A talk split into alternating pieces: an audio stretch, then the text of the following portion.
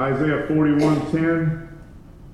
Let's just read that since before we get into the message. Is this for me? Oh. It's not over, It's not a Diet Coke, though. Isaiah 41:10. Do not fear, for I am with you. Do not anxiously look about you, for I am your God. I will strengthen you. Surely I will help you. Surely I will uphold you with my righteous right hand. Isaiah 41:10. Do not fear, don't anxiously. And that sounds like a Paul uh, in, a, in Paul, one of Paul's epistles. Be anxious for nothing, but in everything give thanks. Once again, there's nothing in the new that wasn't first in the Old Testament. Otherwise, when the Word became flesh, is any word of the New Testament even penned at that time? No. So if you can say there's new, something new in the New Testament, as we call it, then the word becoming flesh, you would have been incomplete at the incarnation. But since there's nothing in the new that wasn't first in the Old Testament, and that's why in Corinthians we're told the only way you can come to an understanding of the Word is by comparing Scripture with Scripture, the new with the old, the old with the new, under the leadership of the Holy Spirit. The Word is the best commentary on the Word, not what John Calvin had to say about it, not what Joseph Arminius had to say about it frankly, not what Jeff Smith has to say about it, or Alan Robinson, or Arlen Chitwood, or A.E. Wilson, but what the Word is the best commentary on the Word.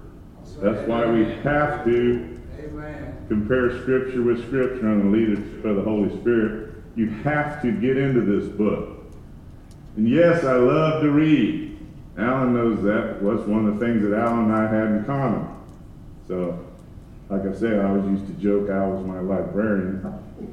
But uh, he supplied me with, I don't know how many books through the years, but none of that supersedes getting in this book.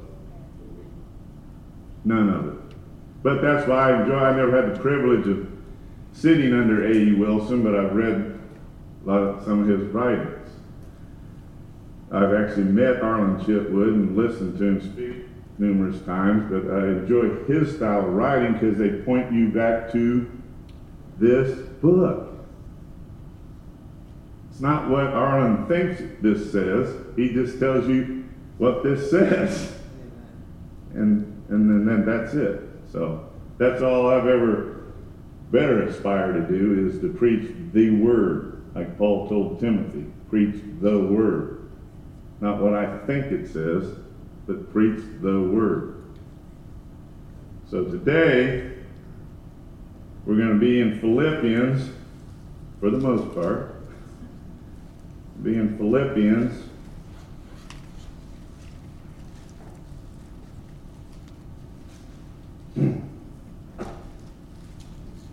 And once again, if I had the title of the message, I'd just say, title of the message is Keep On Keeping On. Keep on keeping on. And once again, I'm preaching to myself. Obviously, I've said before, I'd say I was preaching to the choir, but since we don't, we don't have a choir here, I mean, well, this, we're all the choir, right? We all like to sing. So, but I'm preaching to myself. Philippians, we'll start in chapter 3, but then we'll go back to the beginning of the book. Keep on keeping on. We'll just start with the first verse of chapter 3, but we'll get down to the, and then we'll try to tie it all up. Verse 1 of chapter 3 Finally, my brothers, rejoice in the Lord. To write the same things to you is no trouble to me and is safe for you. Remember once again, my mom said repetition is the key to learning. Look out for the dogs. Look out for the evildoers. Look out for those who mutilate the flesh. For we are the circumcision who worship by the Spirit of God and glory in Christ Jesus and put no confidence in the flesh. Then Paul states, I myself have reason for confidence in the flesh also. If anyone else thinks he has reason for confidence in the confidence in the flesh, I have more. Circumcised on the eighth day of the people of Israel, of the tribe of Benjamin, a Hebrew of Hebrews, as to the law, he was a Pharisee, as to zeal, he was a persecutor of the church. As to righteousness under the law, he said, I was blameless.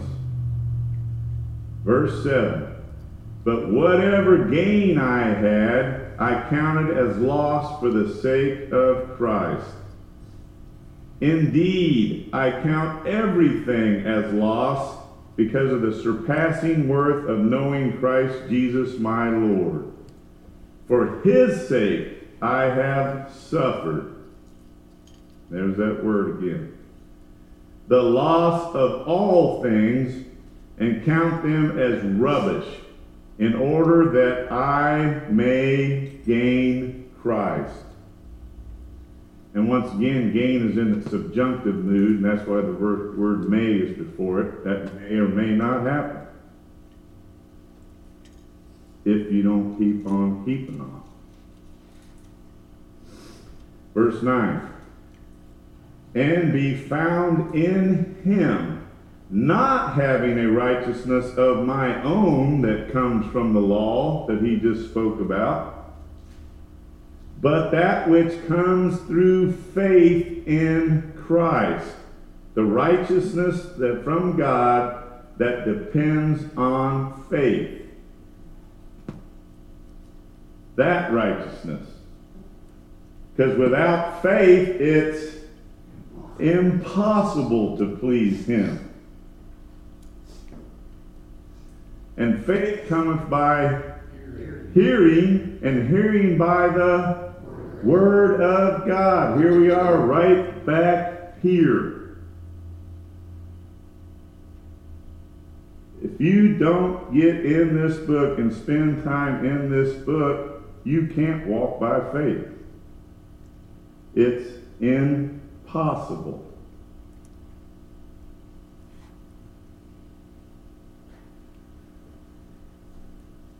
So if I want to feed myself physically, uh, there's a lot of places I can go, right? Now, I like Bone Smokehouse on East Brainerd Road. I didn't get paid to say that. That's just my, one of my favorite hangouts, okay? Burnt ends. Try the burnt ends if you go to Bone Smokehouse. But yeah, if you want to feed yourself physically, there's a lot of options out there, right? Some people like chicken. Some people like steak. Some people like seafood. Not Angie Smith, but some people like seafood. Okay? You got a lot of options if you're feeding yourself physically. But if you want to feed yourself spiritually, you only have one option. That's it. It's not no buffet. Okay? It is a buffet in one sense, Mary, you're correct, because it's inexhaustive.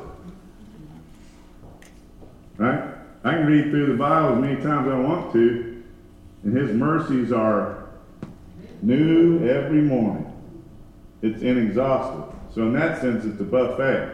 But in the sense of having several different options of how to feed yourself spiritually, it's right here. It's the meat, the meat of the word.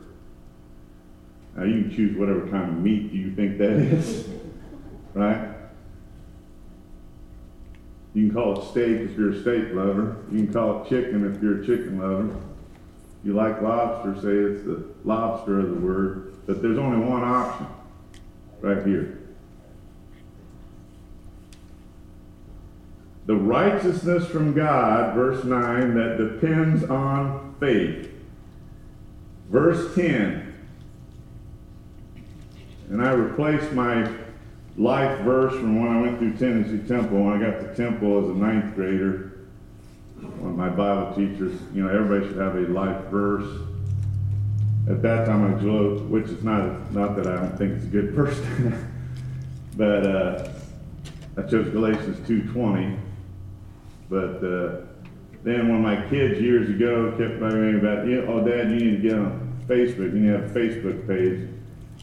You can reconnect with all these people that, which I have. I, I have a Facebook. I can't remember how long I've had a Facebook page now, but I chose a different verse to put up on my wall on face, Facebook. And then I've noticed here lately, and it is verse 10, but it's verse Philippians 3:10a.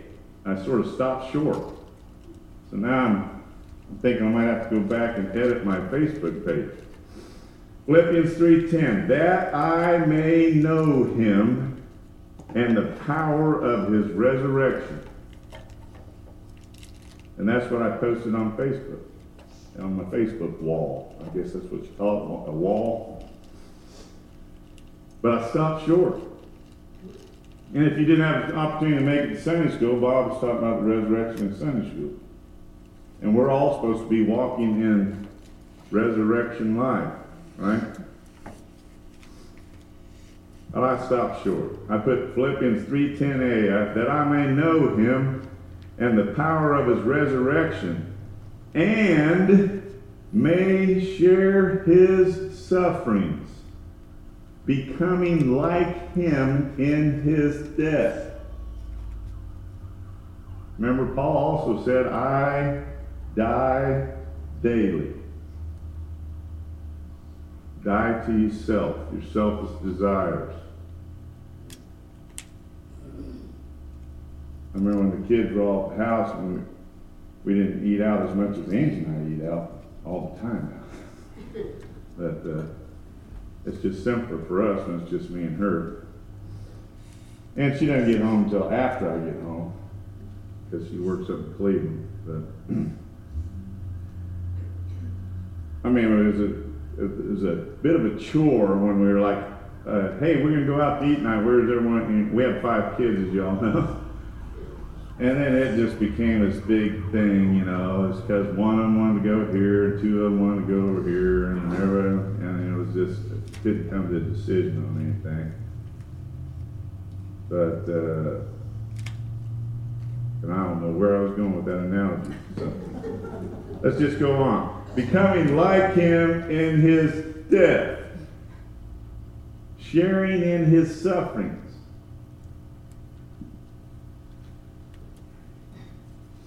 Verse 11 that by any means possible I may attain the resurrection from the dead. And that is X, X in front of that resurrection, the out resurrection from the dead. And once again, attain is in the subjunctive mood. That's why they put the word may in front of it, because that may or may not happen. all the dead in Christ are going to be raised, but Paul said he wants to be part of the out resurrection.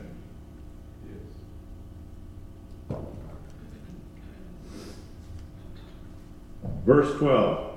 Not that I have already obtained this or am already perfect or complete, but, what's his words? I press on. Keep on keeping on. I press on to make it my own because Christ Jesus has made me his own.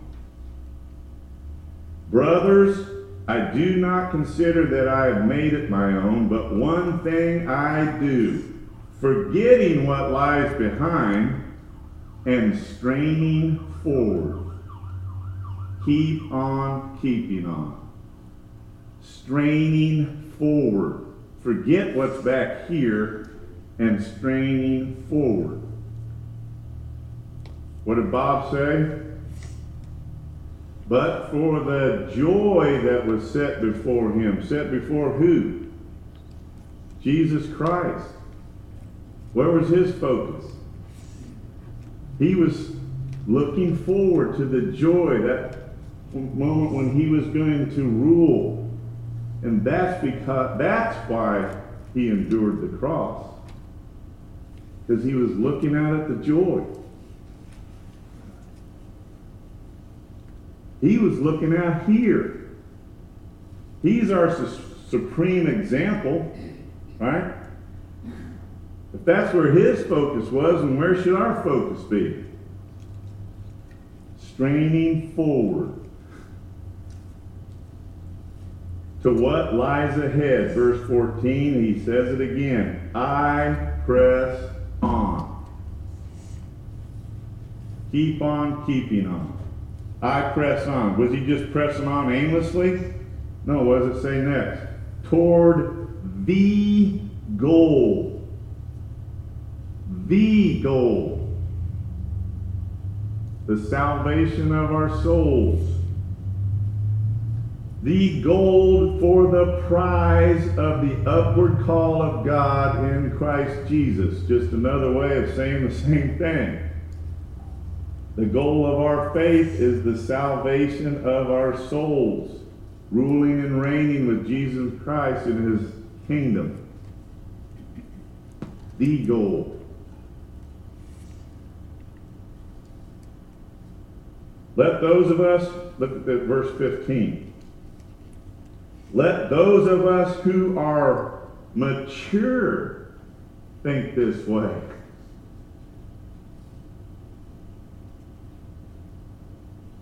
How do you get mature? You got to get in this book.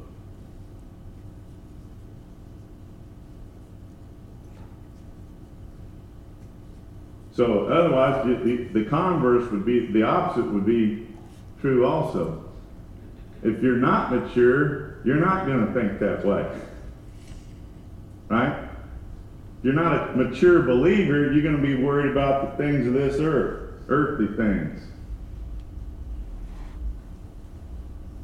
But let us who are mature think this way. And if in anything you think otherwise, God will reveal that also to you.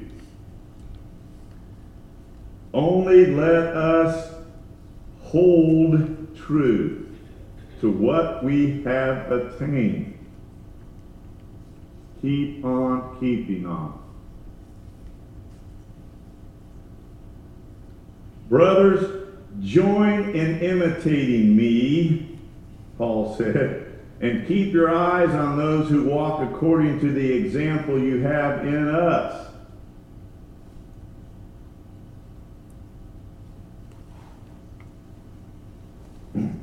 For many, verse 18, of whom I have to- often told you, and now tell you even with tears, walk as enemies of the cross of Christ. Is he talking about unbelievers there? No. Obviously, they don't. They don't have a walk. They don't even have. They don't even have an opportunity to have a spiritual walk, right? Because they're dead in their trespasses and sins. He's talking about the other earlier in the earlier in the chapter. Remember verse two. Look out for the dogs. I'm sorry, that's not talking about unbelievers either. Look out for the evildoers. That's not talking about unbelievers there either. Talking about the false teachers that had already crept into the church back at uh, just a decade or two after the inception of the church. And what did Matthew 13 33 say?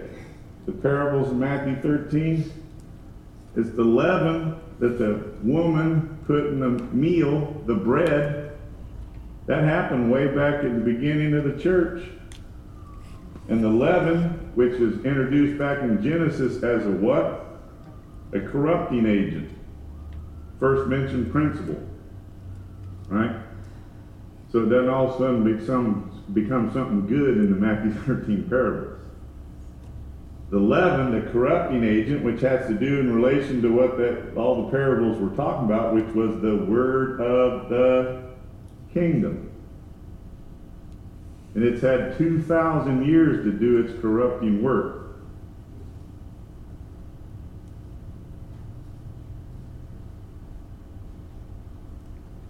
My eldest son goes to, I won't name the church because I'm not trying to bust on, but a, large, prominent Southern Baptist church in the, in the East Brainerd area. And uh, obviously they have to have multiple services because they have hundreds of thousands that come at different churches and they have services on Saturday nights and they have this and that going on. A flourishing church, okay? But you know, obviously, since he's been hearing his dad talk about this for like 25 years, and this has been about four or five years ago, he just called me one Sunday, which he doesn't always call me on Sunday afternoon, but he called me one Sunday afternoon and said, "Hey, Dad." Actually, I think he texted me. I'm sorry, he didn't call me. He texted me. But he said, then the service that morning, and all the years he'd gone to the pastor, he said actually brought up and talked about the kingdom. And that was the first time in like the decade or more that he's gone to that church that he'd heard him talk about the kingdom. And at the previous church where we attended, the pastor, the former pastor actually got one time and talked about, you know, when you, those that used to talk about the kingdom all the time were called, you know, the liberals or whatever, you know. But that's because it, there were the covenant theologians that were talking about the kingdom now philosophy and all that kind of stuff, like the kingdom was already here and it's the rule and reign of Jesus Christ in you. But I rejected the covenant theologian. I don't need to read their books because the guy that instituted that way back in the first century of the church, right, in the 100s, taught a allegorical interpretation of the scriptures. What does that mean? He didn't take a lot of Old Testament or other stuff literally. It was all, and then they came up with this parabolic allegory, whatever that is.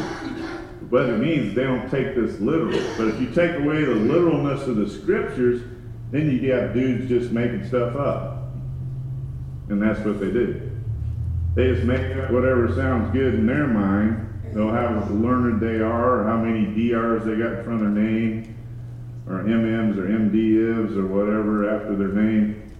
They just start making stuff up. Because you take away the literalness of Scripture.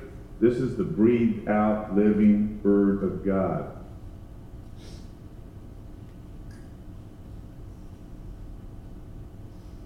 And yes, he uses types and numbers and metaphors, but the metaphors he uses are never left to man's own interpretation. Because when he uses metaphors, if you compare Scripture with Scripture under the leadership of the Holy Spirit, he'll tell you what those metaphors mean. Just don't pull the metaphor out and just make stuff up. I have no idea. Parabolic allegory is like a redundancy because parable and uh, if you use Webster's dictionary, they both have about the same definition. So I don't know why they use it twice in a row, but I guess it makes it sound more important, I guess. But you lose the literalness of Scripture, then you're just lost. Not lost spiritually, I'm saying lost in having any kind of correct understanding of this word right here. Press on. Keep on keeping on. Back to chapter 1. Back to chapter 1.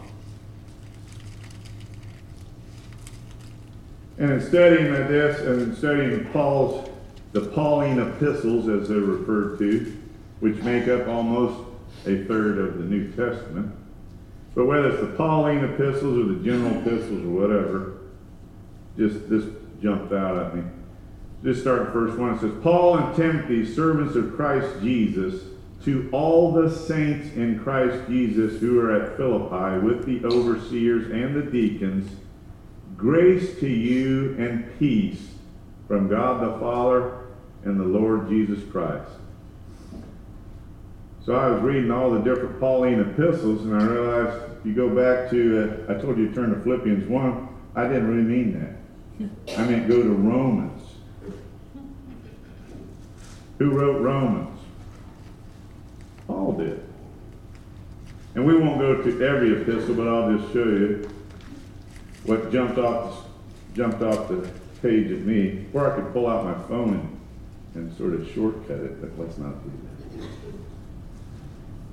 Romans chapter 1, and it was a little bit more of a longer introduction, but Paul, a bondservant of Christ Jesus, called as an apostle, set apart for the gospel of God, which he promised beforehand through his prophets in the Holy Scriptures, concerning his Son, who was born of a descendant of David according to the flesh, who was declared the Son of God with power by what? The resurrection from the dead according to the Spirit of holiness, Jesus Christ our Lord, through whom we have received grace and apostleship to bring about the obedience of faith among all the Gentiles for his name's sake, among whom you also are the called of Jesus Christ, to all who are beloved of God in Rome, called as saints. What's the next line? Grace to you and peace. And if you went to 1 Corinthians 2 Corinthians, Galatians, Ephesians, Philippians, Colossians, 1st and 2nd Thessalonians, Titus, Philemon. He uses the same phrase. Peter does it, 1st and 2nd Peter. I'm talking about the general epistles. Grace to you and peace. Grace always precedes peace. You can say, well, that's just Paul's style of writing, right? No. Once again, this is the breathed out Word of God. There is no mistakes, no happen chance to it. Suffering always precedes glory. The suffering always precedes glory. Grace always precedes peace. You can't have peace if you haven't filled yourself with the grace of God. Grace always precedes peace. Verse 3 I thank my God in all my remembrance of you, always in prayer, every, every prayer of mine for you all, making my prayer with joy because of your partnership in the gospel. Another thing I noticed in the Pauline epistles, the word gospel, Paul uses the gospel.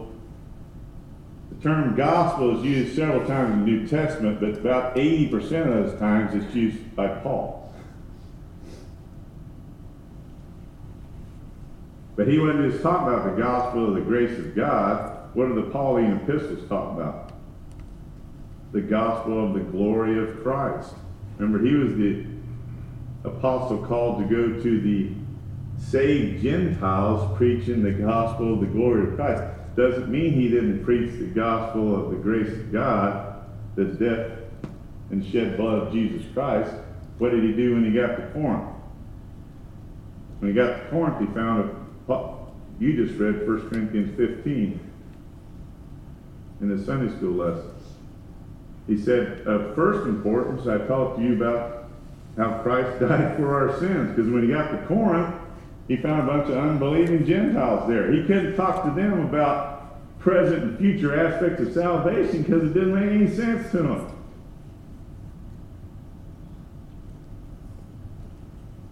So he had to tell them about the Christ died for their sins. And then once they availed themselves of that, once they believed, he spent a year and a half in Corinth teaching them about present and future aspects of salvation, as he does in all of his epistles. As in all of the epistles, whether Pauline or general, but it's all based on the Christ finished work of Calvary, but that's not the focal point of the New Testament. And that's what Alan spent years at the Berean Bible class coming to me on that, well, he didn't come, we were sitting there praying after Wednesday night uh, film study at Grace Baptist Church when I was talking about, man, I wish somebody had come up with a better explanation of the warning passage in Hebrews, especially chapter 6. And he goes, I got a book you need to read. right? Or whether it was my brother Mark Summers with the Work Out Your Salvation verse that you couldn't really wrap your head about. You know, hey, salvation's apart from works, right? Yeah, if you're just talking about the gospel of the grace of God, which is what you hear in most every other church, right? You're just talking about that past salvation. Yeah, it's completely apart from works. Works has nothing to do with it. But that's not what this verse is talking about. Work out your salvation with fear and trembling. That's talking about present and future aspects of salvation. Not your past out. That's already finished and done. Based on Christ's finished work. That's why he ascended to the Father and he sat down at the right hand. His, his work as a prophet is done. Now he's working as our high priest.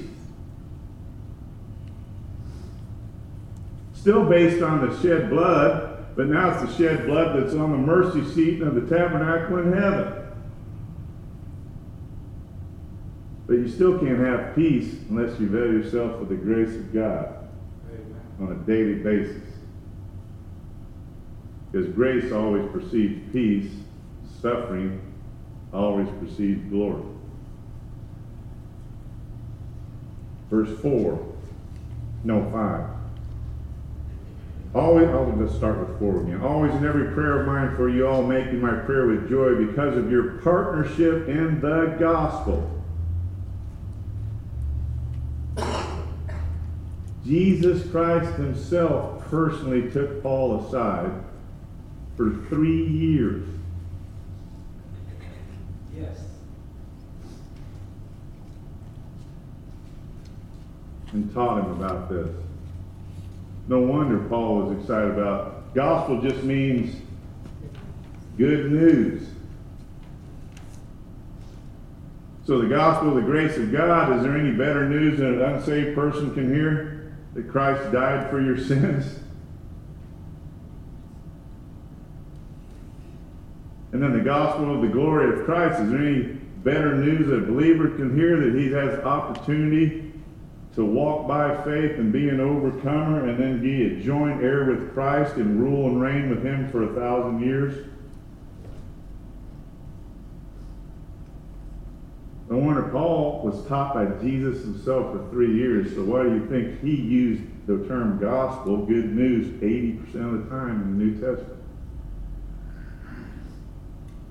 Because it is good news. There is no better news. Because of your partnership in the gospel from the first day until now. And I am sure of this that he who began a good work in you will bring it to completion. When? At the day of Jesus Christ, the Lord's day. Remember Ruth and the type, the Gentile, she had to glean in the fields from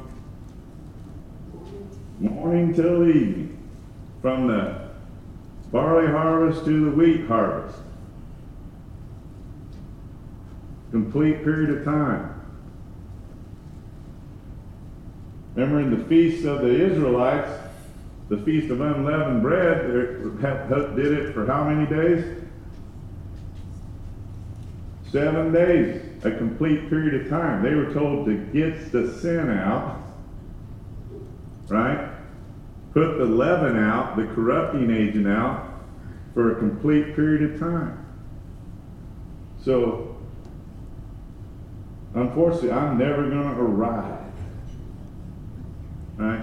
I know Al used to like to joke about, oh, Jeff, you just give him books and he reads them and he's got it all and all that stuff. That's not really the case. All right? I go back and read the same books over and over again. I have to. Uh, this book is inexhaustive. Okay? Inexhaustive. The job's never finished. There is no retirement program in being an overcomer.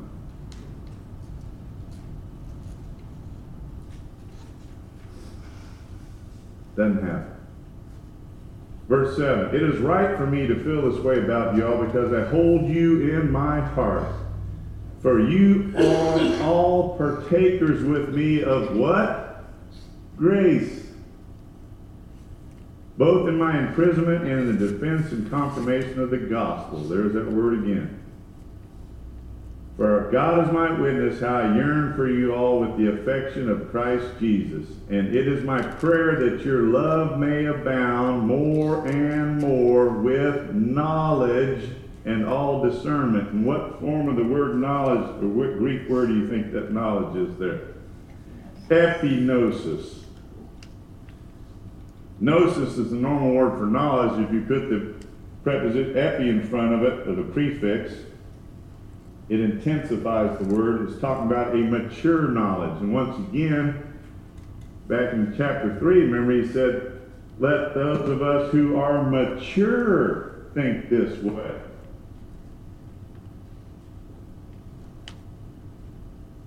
So if you're not, if you're immature, you're not going to think that way.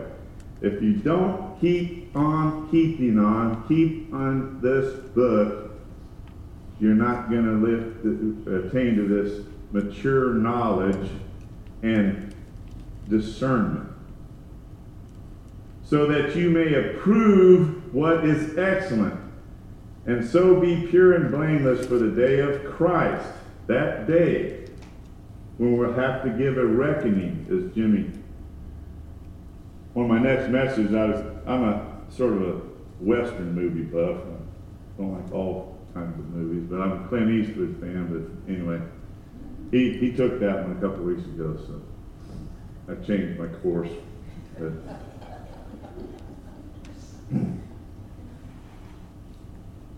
but uh, let's jump forward. The day of Christ. Let's go forward to chapter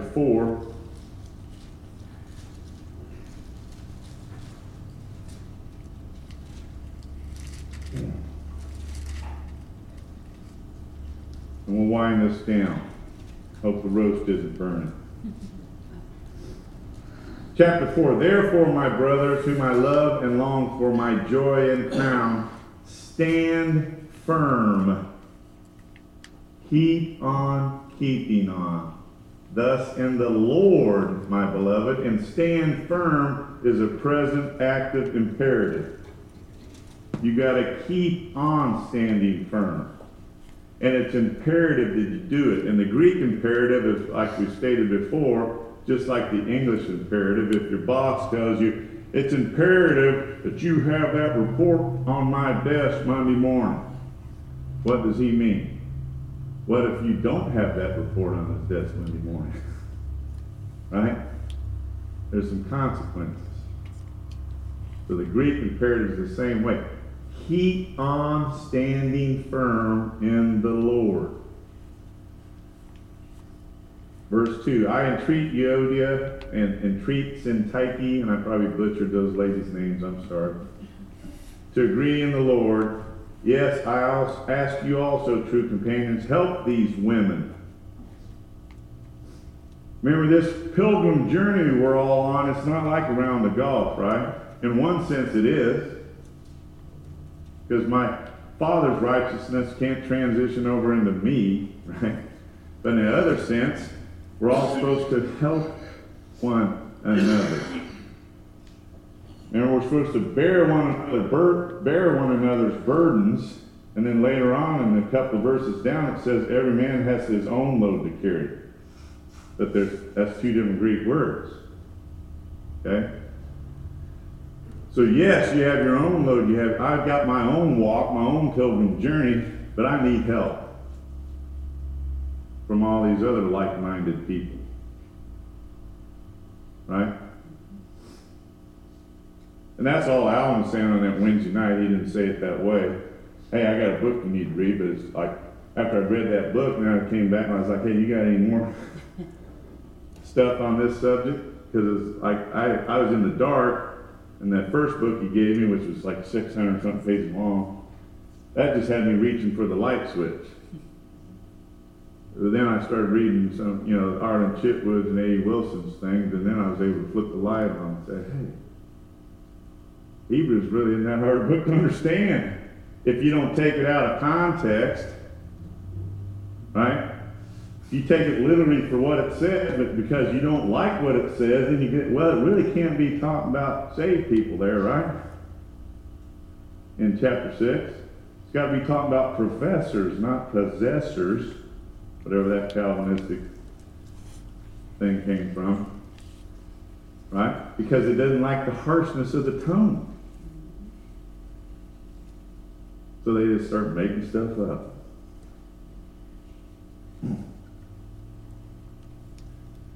That's imperative.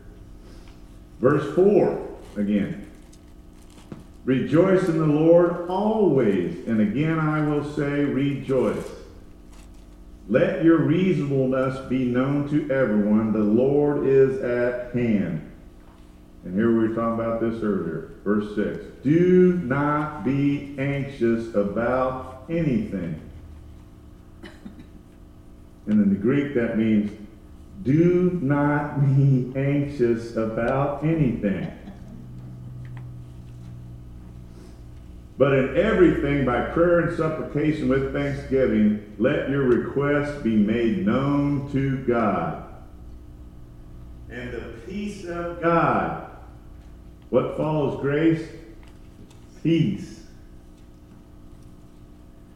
The peace of God, which surpasses all understanding, will guard your hearts and your minds in Christ Jesus. Finally, again, and finally, the message is coming to a close. Okay? I'm not just joshing y'all. finally, brothers, whatever is true, whatever is honorable, whatever is just, whatever is pure, whatever is lovely, whatever is commendable, if there is any excellence, if there is anything worthy of praise, think about these things. And guess what on the think? Present, middle, imperative.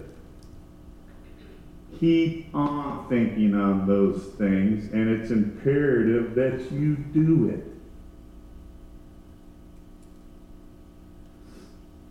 What you have learned and received and heard and seen in me, practice these things. And guess what on the practice? present, active, imperative. Keep on practicing those things. It's a command. Do it. It's imperative. And the God of peace will be with you. His peace always follows grace. I rejoice in the Lord greatly that now at length you have revived your concern for me, and that you were indeed concerned for me, but you had no opportunity. Not that I speak of being in need, for I have learned in whatever situation I am to be content. And my mom took that verse out of context one time. They told me I came down here and lived with one of my married brothers who came to Temple when I was freshman year, so I actually lived away from my parents in Wanamaker, Indiana, down here in Chattanooga with one of my older brothers, Tommy. And I think it was at Christmas time uh, when we got to go home for a little bit that they told me that my mom had, had cancer, you know, but they tried to make all light of it and da da da da, because I was 14 at the time. But uh, by the time we got home that summer, when we all packed up and moved to Chattanooga, his dad retired early at 62, which tells you he was almost 47 when I was born. So, she was bedfast, basically. Dad had got some kind of hospital bed, and she basically hardly get out of the bed.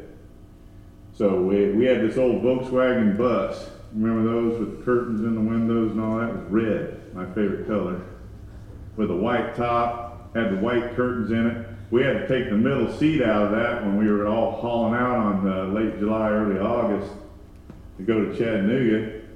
And of course, it was hot and we were loading and stuff, so there was probably a little complaining going on about the heat and the sweat and all that. But we actually had to pick mom's bed up and roll her in there, and then dad had some straps and he strapped her in the middle of the Volkswagen bus. She rode all the way to Chattanooga on a hospital bed.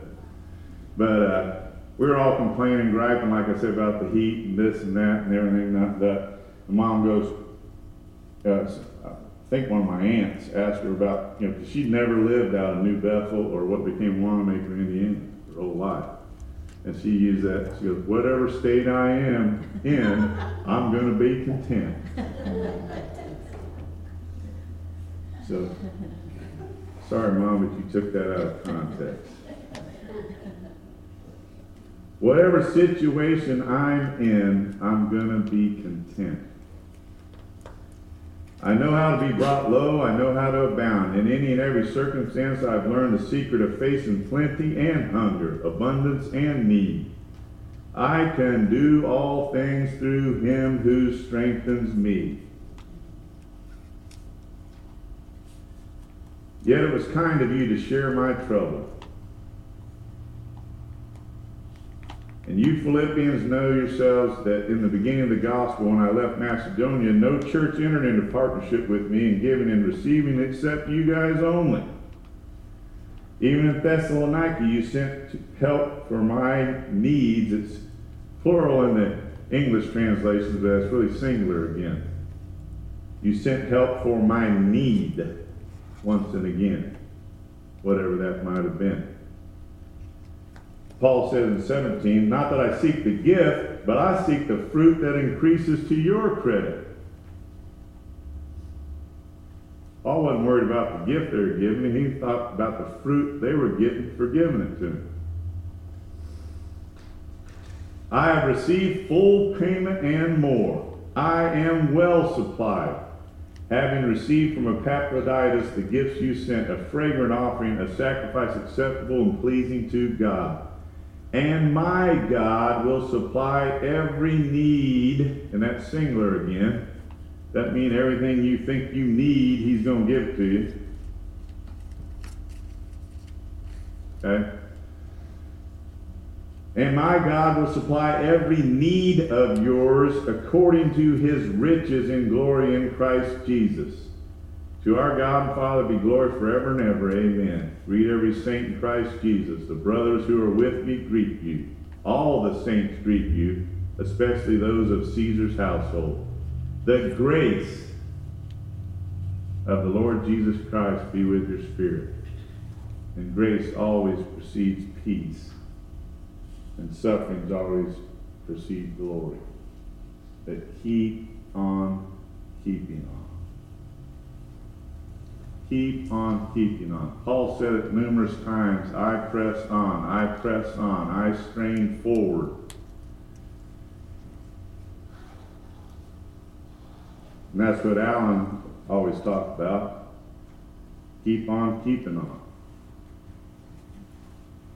And as long as I have breath and the opportunity and privilege, I got to say it to myself, so I'm going to say it to you too. Let's pray. Father, we thank you for your word. We thank you for your Son, Jesus Christ, the living word, the word that became flesh. We pray that we would all avail ourselves on a daily basis of the grace of God. And we pray for the peace for those that have lost loved ones, the peace that passes all understanding. We pray that we would have eyes to see and ears to hear what your word speaks to us. In Jesus' name we pray. Amen.